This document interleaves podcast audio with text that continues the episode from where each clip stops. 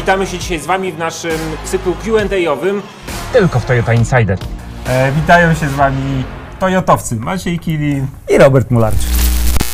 Moi drodzy, witamy się dzisiaj z Wami w naszym nowym cyklu, cyklu Q&A-owym. Kto ogląda internet, ten doskonale wie o co chodzi, a sprowokowało nas do stworzenia takiego cyklu, m, właściwie sprowokowała mnogość pytań pod filmem z naszym elektrycznym samochodem na wodór, czyli z Toyotą Mirai.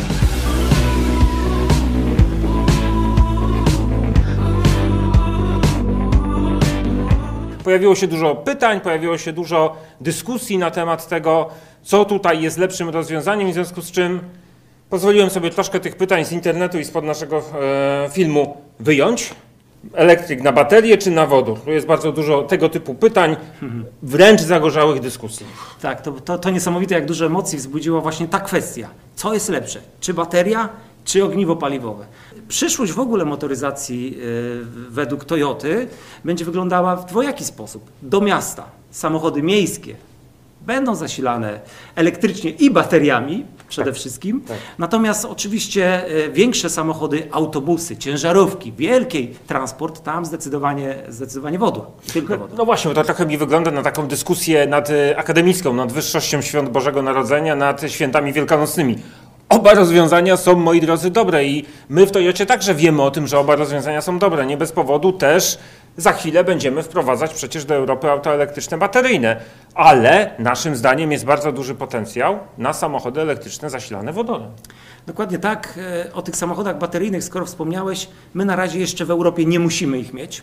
Związku z tym wpro- wprowadzać będziemy stopniowo, a wtedy, kiedy zmieni się norma KAFE, czyli rok 25, wtedy już będziemy musieli, wszyscy będą musieli mieć samochody e, elektryczne, także bateryjne, żeby móc, e, móc spełniać tą, tą, tą normę. Natomiast teraz skupiamy się przede wszystkim na hybrydach, a samochód na wodór, no to to też jest e, pokazanie takiej alternatywy, możliwości, która się stwarza dla przemysłu głównie większego, ciężkiego, większych samochodów, SUV-ów i dużych sedanów jak Mirai. Na przykład. Moi drodzy, to lecimy dalej. Proszę bardzo. Bardzo ciekawe pytanie. Maczku, czy da się zagazować e, Mirai? No tak, Taki na- polski klasyk trochę. E, Tak, bardzo, bardzo, bardzo dobre pytanie i wbrew pozorom wcale nie jest takie absurdalne, jak mogłoby się wydawać. No tak, po pierwsze e, Mirai wiemy, że jest samochodem elektrycznym, więc LPG tu nie ma, nie ma racji bytu. Natomiast były testy z samochodami na wodór, gdzie wodór był spalany w konwencjonalnym silniku. I to jeszcze w latach tak, taki 2000. tak, silnik po prostu, który sprężał ten, ten wodór jak benzynę chociażby. E, Tak, spalał wręcz Mhm. nawet bym powiedział. E, I tam w, takiej, w takim przypadku, w takim samochodzie wodorowym jak najbardziej można go zagazować, zastosować LPG zamiast wodoru, natomiast w samochodzie szło elektrycznym, no nie, no nie. Przypomnijmy jeszcze raz, samochód wodorowy Mirai to samochód elektryczny, który tworzy prąd na zasadzie odwróconej elektrolizy, w związku z tym Tak. LPG tam się nie przyda. Kolejne pytanie z takiej serii wyjętych pytań spod dyskusji o wodorem w internecie. Y, Czy Mirai odzyskuje energię przy hamowaniu? Ja rzeczywiście nie, wczoraj na, na filmie tego nie pokazywałem, nie zwracałem na to uwagi. Przepraszam Was, bo dla nas w Toyocie to chyba jest trochę oczywiste, że on odzyskuje, bo to jest dziedzictwo hybryd. Tak, samochód elektryczny czy hybrydowy, tak jak w wielu przypadkach naszych, e, żyje także z odzysku e, energii e, z, e, z hamowania. No inaczej, nie inaczej jest w przypadku Miraja. E, Przypomnijmy, że, e, że Miraj posiada na swoim pokładzie małą baterię, pomimo że tutaj na samym początku e, powiedzieliśmy, że samochody z napędem e, prądu z baterii albo wodorowym, Miraj też posiada małą baterię. Ona służy właśnie temu, między innymi, żeby pozyskiwać prąd uzyskany z e, hamowania. No bo przecież nie będziemy go marnować. Po, pójdźmy dalej. Y, Co my tu mamy jeszcze? Przejrzyjmy. O, o, proszę bardzo. A co by się stało z pogodą? O, dyskusja meteorologiczna. Zakładając hipotetycznie, że wszystkie auta zamieniamy na wodorowe i one emitują do atmosfery takie ilości wody. Jakie ilości wody? Zaraz o tym powiemy, bo to jest przypomnienie, zanim Maciek wkroczy z takimi twardymi danymi. Mamy tą produkcję, mamy tę produkcję e, w prądu z wodoru w reakcji z tlenem w ogniwie paliwowym, prąd idzie do silnika, a efekt uboczny to jest woda i ta woda, właściwie para wodna trafia nam do tak zwanego układu wydechowego, czyli do gumowej rury w Mirai i jest wyrzucana na zewnątrz i tu chodzi o tę wodę. No tak, mówiłeś o tym w filmie, ale e, nie powiedziałeś, jak dużo tej wody jest. Tak, Stąd owszem. budzi to e, słuszne emocje, no co w zimę, Mhm. samochód polewający asfalt za sobą wodą, no nie, nie, nie brzmi to bezpiecznie. I nie Natomiast, wygląda dobrze, tak? natomiast przejdźmy do, do faktów. Ile tej wody de facto jest? E, Produkcja wody e, przez ogniwo paliwowe to jest około 7 litrów na 100 kilometrów. Tak? Czyli na kilometr to jest około 70 70, 70 mililitrów. mililitrów. Dwa kieliszki. Tak? O, to jest na, na kilometr.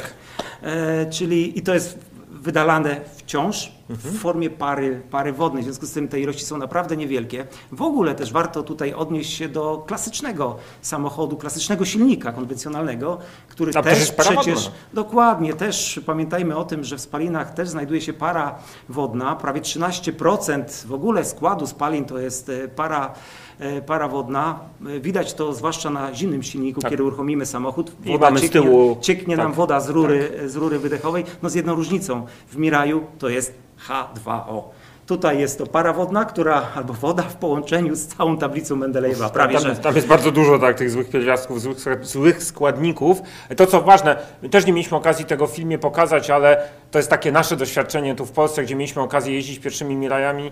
E, Ten samochód, zwłaszcza przy bardzo niskich temperaturach, wyrzuca tą parę wodną pod dużym ciśnieniem i dobrze rozgrzaną, po to właśnie, żeby ona szybko się ulatniała, a nie gdzieś zbierała w postaci mini kałuży. W związku z tym fajnie to wygląda, jak stoimy tym autem, auto już jest wyłączone, następuje wyrzut tej, tej pary wodnej i nagle wokół auta robią się kłęby dymu. Jest to para wodna, czysta, które się unoszą do atmosfery. Tak, tak, tak. Dlatego jeżeli kiedyś zobaczycie Państwo na, na drodze e, samochód wodorowy Miraj, nie zdziwcie się, że nagle puści on kłą, kłęb dymu. Tak, To nie dym, to dymu. czysta para, para wodna. Wygląda trochę jakby załączył się silnik na chwilę spalinowy w hybrydzie. Nie, to jest czysta para wodna, która jest. Jak widzicie, strachu nie ma, tak pozwalamy sobie na, trochę może na wesoło, ale opierając się wyłącznie na faktach, powalczyć troszkę z tymi mitami, bo warto poznawać tę technologię. Dla nas też ona była y, nowa, jeszcze parę lat temu też się z nią mierzyliśmy, było wiele niewiadomych. Dzisiaj wiemy sporo więcej, no i dzielimy się tymi, tymi informacjami. O, kolejne Maćku pytanie, całkiem fajne, może trochę nie do nas, ale podywagujmy. Oj, Ciekawe, jak zareagują na ten wodór koncerny naftowe, czyli paliwowe. No właśnie, to zawsze, zawsze różne teorie alternatywnych e, Spiskowe teorie. e, sposobów napędu e, samochodów mówi się o właśnie o tym, o tym problemie. Tak. Prawda? Wiele filmów na ten temat. Że tu blokują, tam nie dopuszczają, Natomiast- tu będzie przedłużane Tak, tak, wprowadzanie. Natomiast pamiętajmy o dwóch rzeczach. No, po pierwsze, wciąż napęd wodorowy, elektryczny, zasilany wodorem, Mhm. no to jest margines. Tak. I przez wiele lat jeszcze będzie, nie oszukujmy się. To jest nowość, która minie kilka lat, zanim, e, zanim będzie, będzie rozpropagowana. To jest, to jest pierwsza kwestia. E, Druga rzecz, czyli przez ten czas cały czas e, mnóstwo nowych samochodów, nie mówiąc już o tych, które będą na drogach, będą zasilane klasycznym, klasycznym, klasycznym e, paliwem. Tak. Natomiast no, wiele firm musi się na to też przestawić i, i, i powiem Ci, że ostatnio e, też pojawiła się światobiegła taka informacja, że, że taki kraj jak Arabia Saudyjska, Potentat naftowy, nomen Tak, jedna omen. wielka beczka ropy, Tak. która, który ogłosił, że e, planuje, aby zostać największym na świecie producentem wodoru właśnie do zasilania, zasilania e, pojazdów, samochodów. To już za, za, kilka, za kilka lat się wydarzy. W tej chwili podali plan zainwestowania gigantycznych ilości Oni potrafią. e, dolarów. No, stać ich, Tak. stać ich. Także, także te koncerny też są świadome tego, że to jest przyszłość. W związku z tym na stacje będą na pewno za jakiś czas i stacje do ładowania samochodów elektrycznych i benzyny, a także te wodorem. Na wszystko jest miejsce. E, Pamiętajcie, moi drodzy, że świat nie lubi pustki, a tak zwany biznes energetyczny czy naftowy uwielbia być cały czas w środku akcji, w związku z czym, no to już widać, my to wiemy i z poziomu Europy, i tu nawet z poziomu Polski, że koncerny naftowe bardzo szybko zorientowały się, że jeżeli jeszcze nawet nie dziś, jeżeli jeszcze nawet nie do samochodów wyłącznie osobowych, to mamy transport miejski, to mamy komunikację miejską, to mamy transport ciężki, o którym Maciek wspomniał, w związku z czym warto taką ofertę u siebie mieć. Może nie wszędzie, może na razie w dużych miastach, może gdzieś przy tak zwanych y, e, noclegowniach autobusowych. Y, A Czas, swoją, czas pokaże. a swoją drogą pozwól Robercie, że jeszcze o jednej rzeczy wspomnę, bo, bo mówiąc o tej Arabii Saudyjskiej, która chce produkować wodór, wiadomo, że teraz e, przede wszystkim e, e, paliwa. No warto, warto, warto wspomnieć o tym, że my w Polsce też produkujemy bardzo dużo wodoru już w tej chwili. Polska jest piątym największym producentem wodoru na świecie. Tak. Oczywiście ten wodór jeszcze wymaga oczyszczenia, on jest do, mm, do, do używany przede wszystkim do, do, do przemysłu, natomiast fakt jest faktem, że my też możemy być, my już jesteśmy potentat, potentatem, e, Jest jeżeli chodzi o produkcję, produkcję paliwa przyszłości. Tak i pewnie, pewnie to się będzie u nas działo. Ja już przeskakuję do następnego pytania, żeby was nie zanudzić. My tu jesteśmy po to, żeby wam dać trochę wiedzy i udostępnić fakty, a nie ględzić. W związku z tym, e, o, proszę bardzo. Jak bardzo skomplikowany jest silnik samochodu wodorowego, czy to się przekłada na koszty eksploatacji, serwis, zużycie i tak dalej? Bo współczesne silniki mają skomplikowaną konstrukcję i tam ciąg dalszy wywodu. No to co, wracamy do technologii, do tego dziedzictwa hybrydy chyba. No co, dokładnie. Maćku? E, Więc po pierwsze, jeżeli chodzi o konstrukcję samochodu, jest on i skomplikowaność obsługi serwisowej jest to dużo prostsze niż samochód hybrydowy czy konwencjonalny, tak? Tak. Bo przede wszystkim nie ma najbardziej zawodnego e, elementu, chociaż wymagającego największej e, uwagi serwisowej, czyli silnika spalinowego. Zwykły silnik elektryczny praktycznie się nie zużywa. E, Pozostałe elementy, które są zastosowane w tym samochodzie, jak ogniwo paliwowe, Chociażby. tak, to ten element e, też praktycznie się nie zużywa. E, W ogóle to, co Toyota mówi o co się ma dziać w przyszłości z utylizacją samochodów, teraz mówimy o wprowadzaniu, ale już trzeba pamiętać o tym, że kiedyś takie auto będzie zutylizowane. Jeżeli chodzi o ogniwa paliwowe, to one mają być odzyskiwane z samochodu i będą służyć dalej jako generator, generator właśnie. prądu. Także, także ten element to jest najbardziej niezawodny element e, z całego, z całego samochodu. Także tutaj, e, jeżeli chodzi o skomplikowanie budowy, absolutnie nie. Jest to dużo prostsze niż konwencjonalny samochód czy samochód hybrydowy. Jeżeli chodzi o niezawodność, Absolutnie najmniej- niezawodny. no, znaczy, Absolutnie tak, znowu nie ma najbardziej, e, znaczy, no tak. Chciałem powiedzieć, że nie ma e, naj, naj, najsłabszego ogniwa e, samochodów. Aj, taki lapsusik. Tak, ale mieliśmy o tym, e, o tym mieć ogniwa, ogniwa, ogniwa, więc baterii, dużej Mhm. baterii. E, ogniwo paliwowe, jeszcze raz powtórzę, ono się nie zużywa. Tak, co nie znaczy, że jest jednym i tylko i, wyłącznym pomysłem na samochód elektryczny. Mówiliśmy o tym, mamy dwie drogi i my te, tych dwóch dróg też się będziemy trzymać. No, nie ma co się oszukiwać. My będziemy mieli za chwilę w ofercie, jakby przyjdzie na to czas w, w Europie, także, także i bateryjne auta elektryczne. Ale wracając do elektrycznych samochodów na wodór, Maciek mówił o ogniwach. Warto wiedzieć też i przypomnijmy o tym, bo pojawiają się pytania, jak to jest y, z wytrzymałością tych baków wodorowych. To tylko przypomnijmy, bo te pytania też się pojawiają. Tam jeszcze raz, są trzy warstwy konstrukcji tego Po tego pierwsze, baku. Robert, nie bak. To nie Tak, jest bak. to jest pojemnik. zbiornik. Czy zbiornik na To jest wodór. zbiornik. Tak. Różnica może niewielka, ale, Mhm. ale, ale pamiętajmy o tym, że ten, e, ten, ten zbiornik e, to jest tak naprawdę najtrudniejsza rzecz do skonstruowania w samochodzie napędzanym wodorem. Mhm. Bo samo ogniwo jest znane od wielu, wielu lat. Cały proces tworzenia prądu z wodoru znany jest od, od, 100, od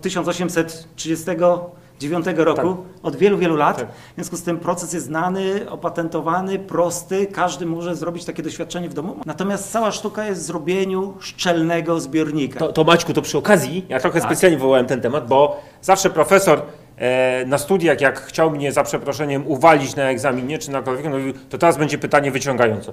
To będzie pytanie wyciągające, Maciek. To w takim układzie, ile dni Mirai może stać, aż się ulotni z baku cały wodór? Ha! O, właśnie, właśnie, właśnie. Mówiliśmy Bardzo- o tym, że on tak łatwo ucieka. Tak, tak, tak. Bardzo dobre pytanie, bo jak wspomniałem, to jest największy problem, e, z którym biją się wszyscy w tej chwili producenci, e, producenci samochodów. E, W związku z tym, tak naprawdę, ale może inaczej jeszcze, zapytam Cię inaczej. Ile dni musi potrzeba, żeby z samochodu konwencjonalnego wyciekło paliwo albo, albo ropa, ropa albo benzyna? Znaczy, o wyciekaniu trudno mówić, ale wiadomym jest, i to, to my to wiemy, chociaż generalnie to gdzieś uciekło z e, myśli, z opinii publicznej, przecież używamy tych samochodów na co dzień. Pamiętajcie, bak, tu prawidłowa nazwa, bak w samochodzie spalinowym, klasycznym, też nie jest stuprocentowo szczelny. No właśnie tak. E, Nie zdajemy sobie z tego sprawy, ale producenci baków podają, e, mówią o, o, o, o- przepuszczalności baków, tak? zbiorników, e, zbiorników paliwa. Nie inaczej jest w przypadku zbiorników wodoru. No to co, to jeszcze pytanie takie nawiązujące troszkę do tych stacji, sieci, rozwoju. Cytuję, gdzie to tankować w Polsce? No i tak, to jest oczywiście to jest najważniejsze pytanie i największy problem, z jakim, przed jakim w tej chwili stanęliśmy.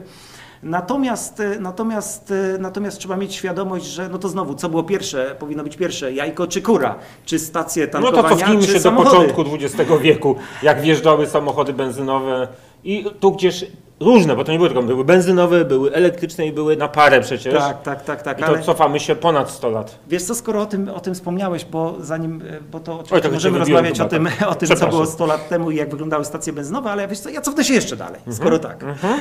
Pierwsza podróż samochodem, taka większy dystans, ponad 100-kilometrowy, którą pokonała pani Berta Benz.